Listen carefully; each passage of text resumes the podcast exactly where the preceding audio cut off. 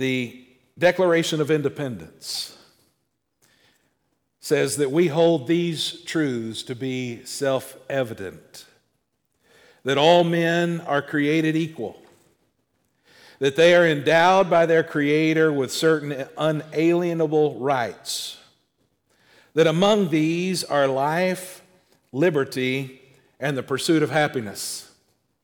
We hear they're listed within three unalienable rights. In other words, there are three rights given to all men by God that cannot be taken away. And while we hear the list of three, we may not recognize at first that they, there are, there's one that's different than the other two. The unalienable rights life, liberty, and the pursuit of happiness. You see, no one can guarantee happiness. We recognize that God has given to all men the right to life, the right to freedom. Happiness is not necessarily a God given right. However, your opportunity to pursue happiness is a God given right. And that's significant, that's important, because happiness is not guaranteed to any one of us. Happiness actually is determined by our happenings. What's going on around us? Our circumstances determine whether or not we are happy. Happiness occurs when the circumstances are right. Joy, on the other hand, occurs when our heart is right. Notice the significant difference between happiness and joy. Happiness is based on external experiences, what's going on around me. Joy is based on an internal experience, on an internal commitment. Joy happens when I choose to have a positive outlook based on my faith in Jesus Christ. Joy is relationally based Happiness is experientially based. Happiness happens. Joy is chosen. I can choose, because of my faith in Jesus, I can choose to have a joy within that overrules my experiences around me. And so this morning, I want us to continue our look at the book of Philippians. The series that we've started is called Choose Joy. And this morning, specifically, I want us to look at the joyful person. As we continue our text, we're just going through the book of Philippians verse by verse. And this morning, we arrive at chapter 1 and verse 12. I want to introduce to you the joyful person. And as we look at it together, I'll, I want to share with you some of the characteristics of this person who has found joy. Beginning in verse 12, he says, I want you to know, brothers, and by the way, when he says brothers, when the original audience read it, they understood he was saying siblings. Don't get hung up on that. He, the, the, uh, the, the word for sibling is a masculine word. And so when they read it, they read siblings, brothers and sisters. When it's translated into English, we don't have masculine words and feminine words. And so they pulled the masculine translation from the Greek and it becomes brothers. But in his day, his audience knew he was talking to the entire church, brothers and sisters. All right? So don't bring up all that, all, all that sexism stuff. It's, that's not what he's doing. I want you to know, brothers and sisters, that what has happened to me has really served to advance the gospel. That is incredible that he would even say that. Because what has happened to him? We looked at it the last couple of weeks, and so you know that Paul is in prison in Rome. And it is very likely, although we don't have strict biblical explanation of what that prison experience looked like, it is very likely that he was under 24 hour guard, that there was always at least one Roman guard in his presence. He was most likely never really alone. There was always somebody there guarding him. And here he is in a, in a dark prison cell, waiting to talk to Caesar, not knowing his fate or what would happen to him.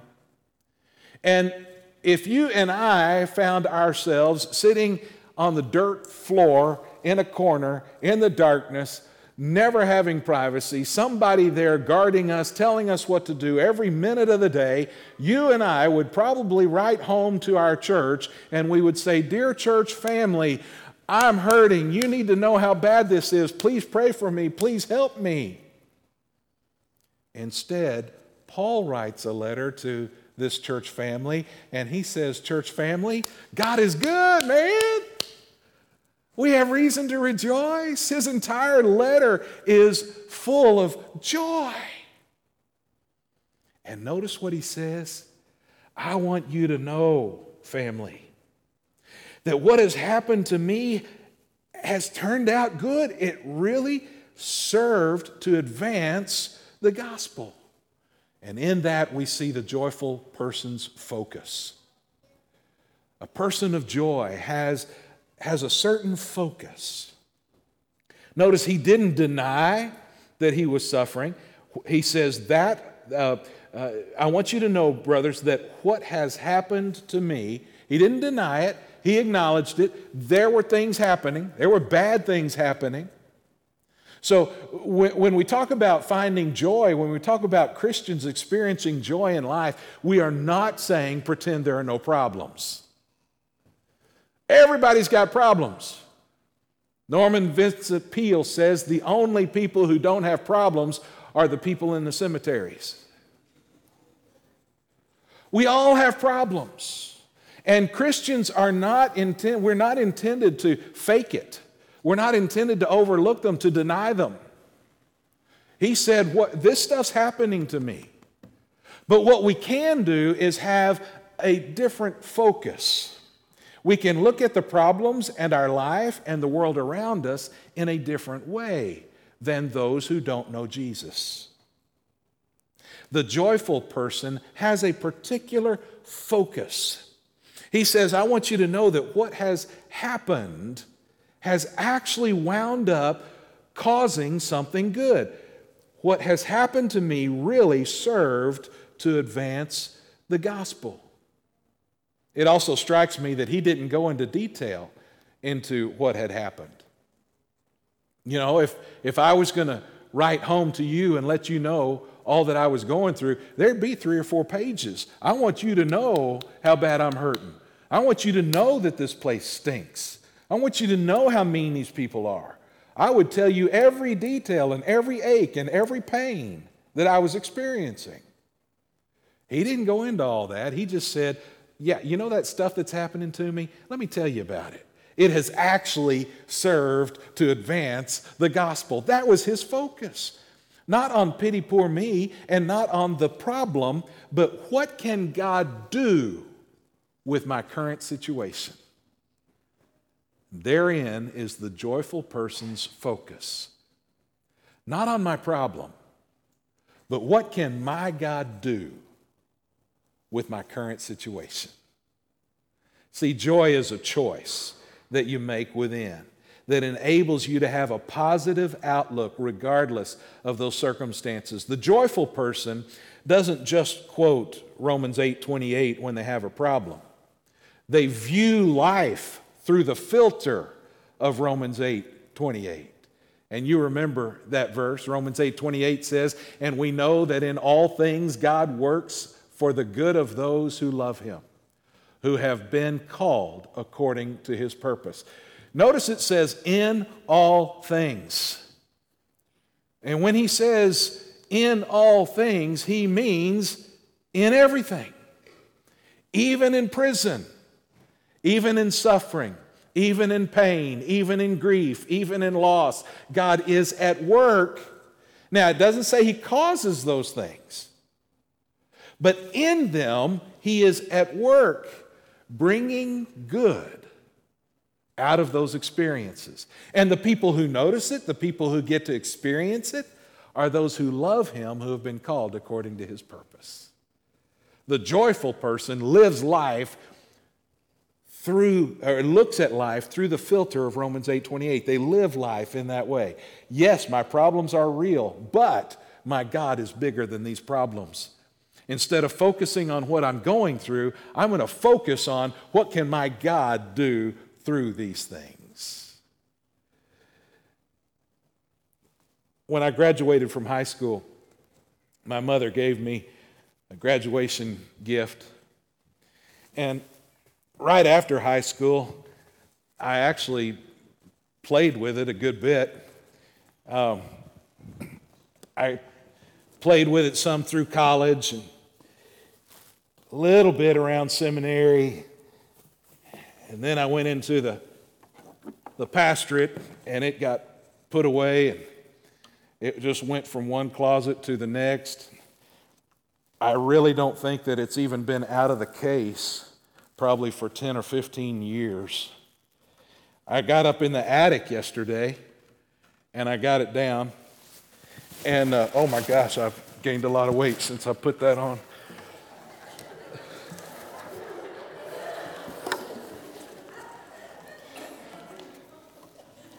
So I got that out of the attic yesterday. You can see how dusty everything is.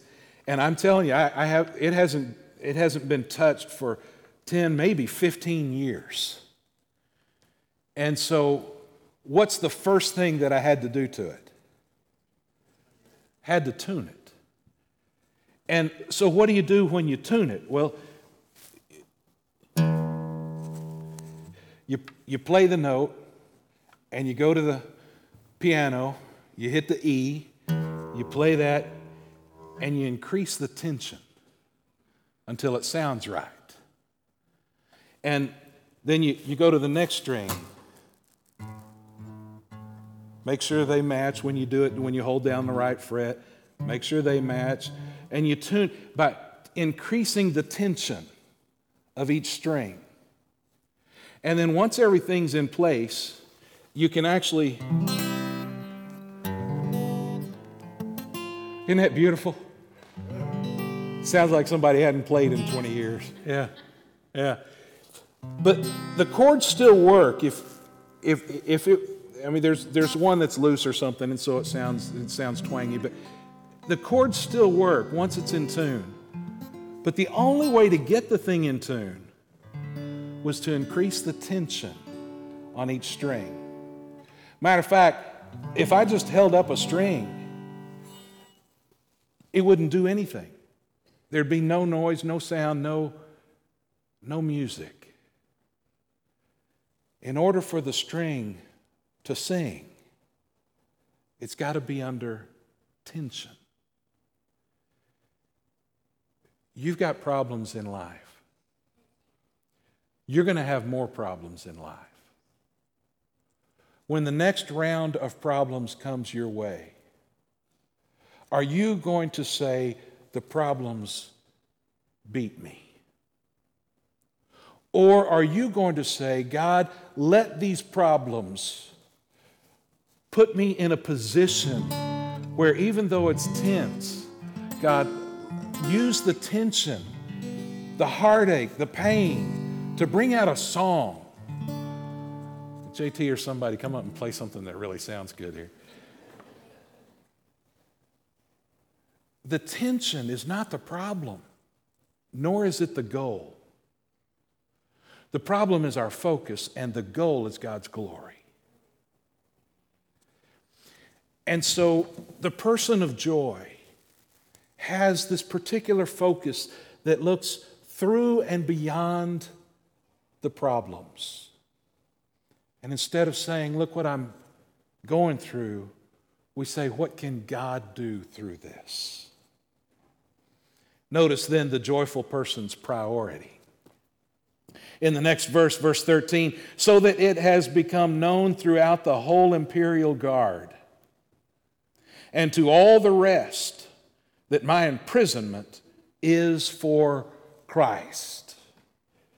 In verse 12, he, he said that all this that has happened to me has really served to advance the gospel. That's a great word, that word advance, because it was used of, of, of, a, of a particular group in the military whose job it was to go in front of the fighters, in front of the army. And their job was to go in front and to chop down the trees and clear the brush so the massive army could go forward. And here he says, What has happened to me really has served to advance the gospel. My issues, my problems, my concern have been those forerunners who made the way so now the gospel could come in all its power. And then look what happened when, when that gospel shows up, verse 13. So that it has become known throughout the whole imperial guard. Now, I don't think he's exaggerating. These are all the imperial guard in the house of the most powerful person in the world at that time.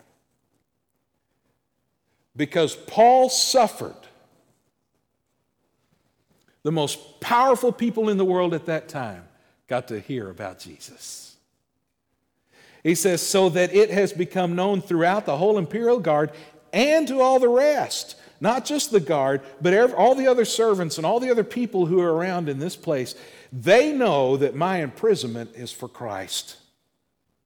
They know that what I'm going through has a purpose, and they all know that I represent Jesus. They would not know that he represented Jesus had he not been dragged to their prison. The people there, the guard and the others around there, would never have encountered a representative of Christ had Paul not been imprisoned there. And so he is saying, Look, man, this is bad, but look how God is using it. Look at what God is doing. He is, he is making sure that everyone in this area knows that I am here for Christ. You see, the joyful person's priority is Christ. Now, think about that for just a minute because if Christ is your priority, that means that you are no longer your priority. Now, that's hard. That means there's a throne in your life, and you have stepped off of the throne and asked Jesus to sit there and stay there. Now, your priority is Jesus. So the decisions you make are based on how can the world around me get to know Jesus? The things you do, the things you say, the things you post on Facebook are based on not how can I make sure people see me, but they are based on how can I make sure people see Jesus? That's an entirely different priority. But I'm telling you, there is great joy in that priority because it takes off all that pressure of having to live up to everybody's expectations. It takes off all the pressure of having to be cool. Man, I don't have to be cool. I gave that up a long time ago. But I sure do hope you get to see Jesus because of something I do or say. That's exactly what Paul meant when he said, For me to live as Christ. You ever seen this critter? This critter is a boll weevil. They are mean little dudes. Since its arrival from Mexico in 1892, the boll weevil has cost the American cotton industry more than $23 billion in losses. And it has prompted the largest eradication effort in the nation's history. In the early cotton season, the adults feed on the cotton leaves and then they puncture what's called that little cotton square. It's the, it's the bud of the plant. And they puncture that little square and they lay their eggs.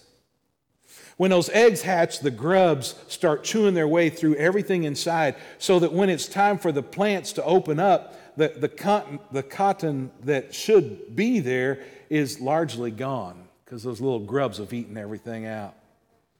In a single season, one mating pair can produce two million offspring. These are terrible little pests. Why then would Enterprise, Alabama, erect a statue in honor of a devastating pest like that? Today, if you go to Enterprise, you can see this statue in downtown. Well, it was there yesterday. Who knows if it's there today? But this statue, this Greek goddess kind of a person, holding up the boll weevil. Why would they celebrate a critter like that that causes so much devastation? That statue dates back to 1919 when a local merchant commissioned the, the figure to be put together by an Italian sculptor.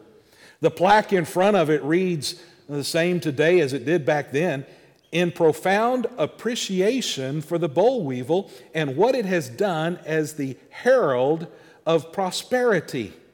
This monument was erected by the citizens of Enterprise, Coffee County, Alabama. H.M. Sessions, a man who lived in town and acted as a seed broker to farmers in need, saw the devastation throughout the South that was being caused by the boll weevil, and he knew he needed to act. Farmers could switch to other crops that wouldn't support the boll weevil, but cotton generated the highest profits, and it grew on land that was sandy and well drained, the kind of land that not a lot of crops can tolerate. One of the few crops that could tolerate those conditions was peanuts. After visiting North Carolina and Virginia, where he saw peanuts being grown, Sessions came back with peanut seeds, sold them to the area farmer C.W. Baston. And in 1916, Mr. Baston planted his entire crop in peanuts. That year, he earned $8,000 from his new crop and paid off his prior years of debt and still had money left over. Word of Baston's success spread quickly, and by 1917, regional farmers produced over a million bushels of peanuts that sold for more than $5 million.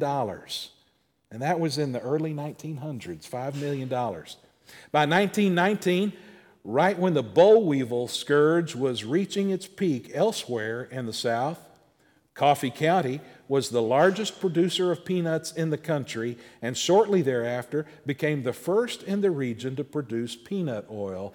And they made their success because of the boll weevil.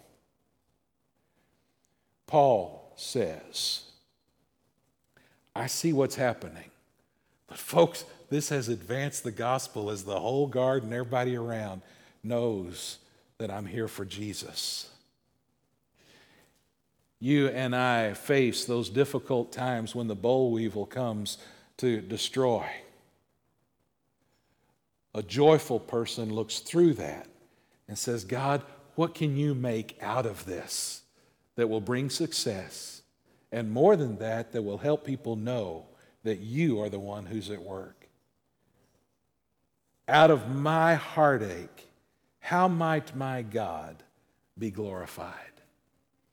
That is the joyful person's priority. And so Paul says in Philippians later on in this same chapter at verse 21 For me to live is Christ, to die is gain. People notice Jesus because of what I'm going through. And then notice the joyful person's influence.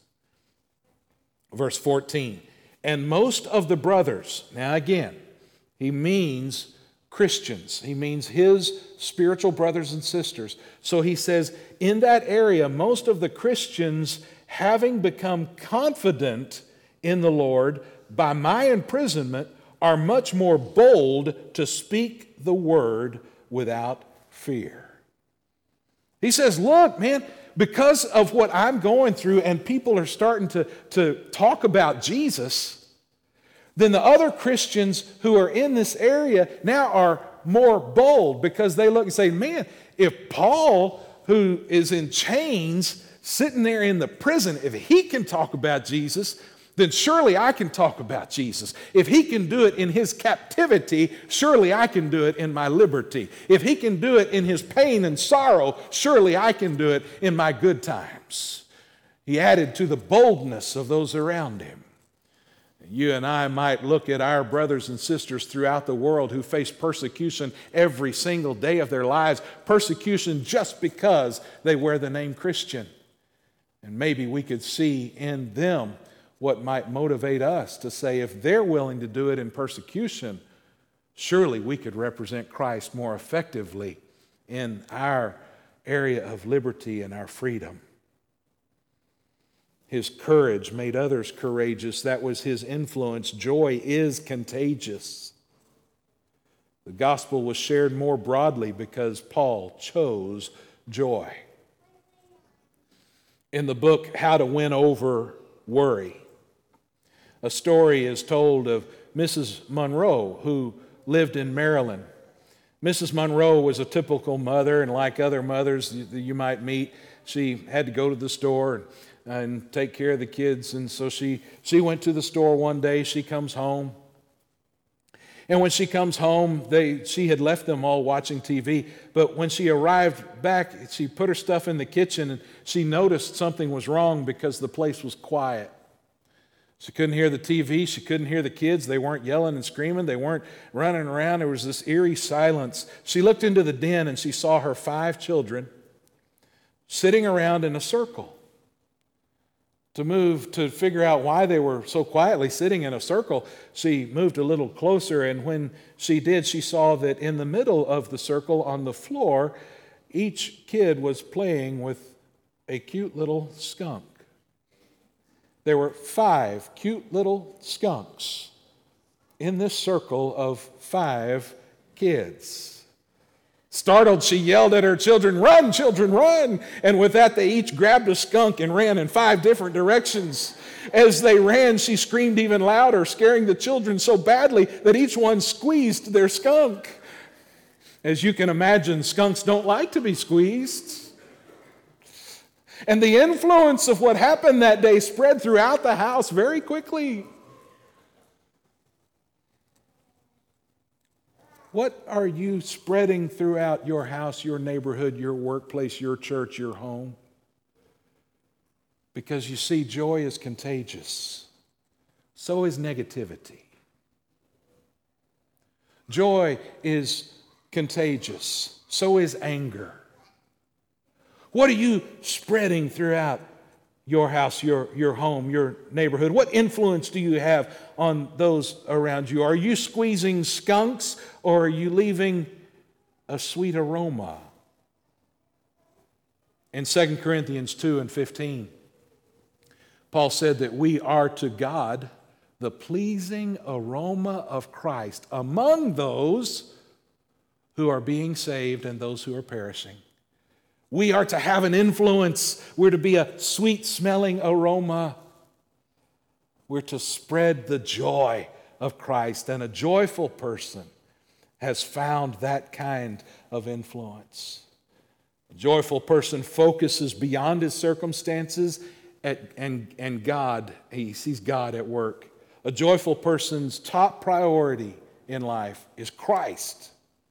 And a joyful person influences others with the joy of life and the love of Christ.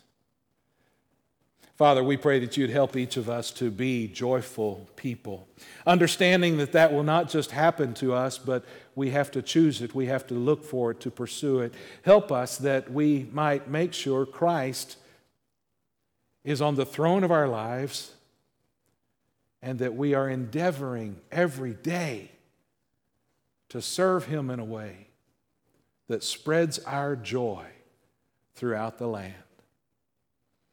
May we serve you faithfully this week, is our prayer for your glory. In Jesus' name, amen.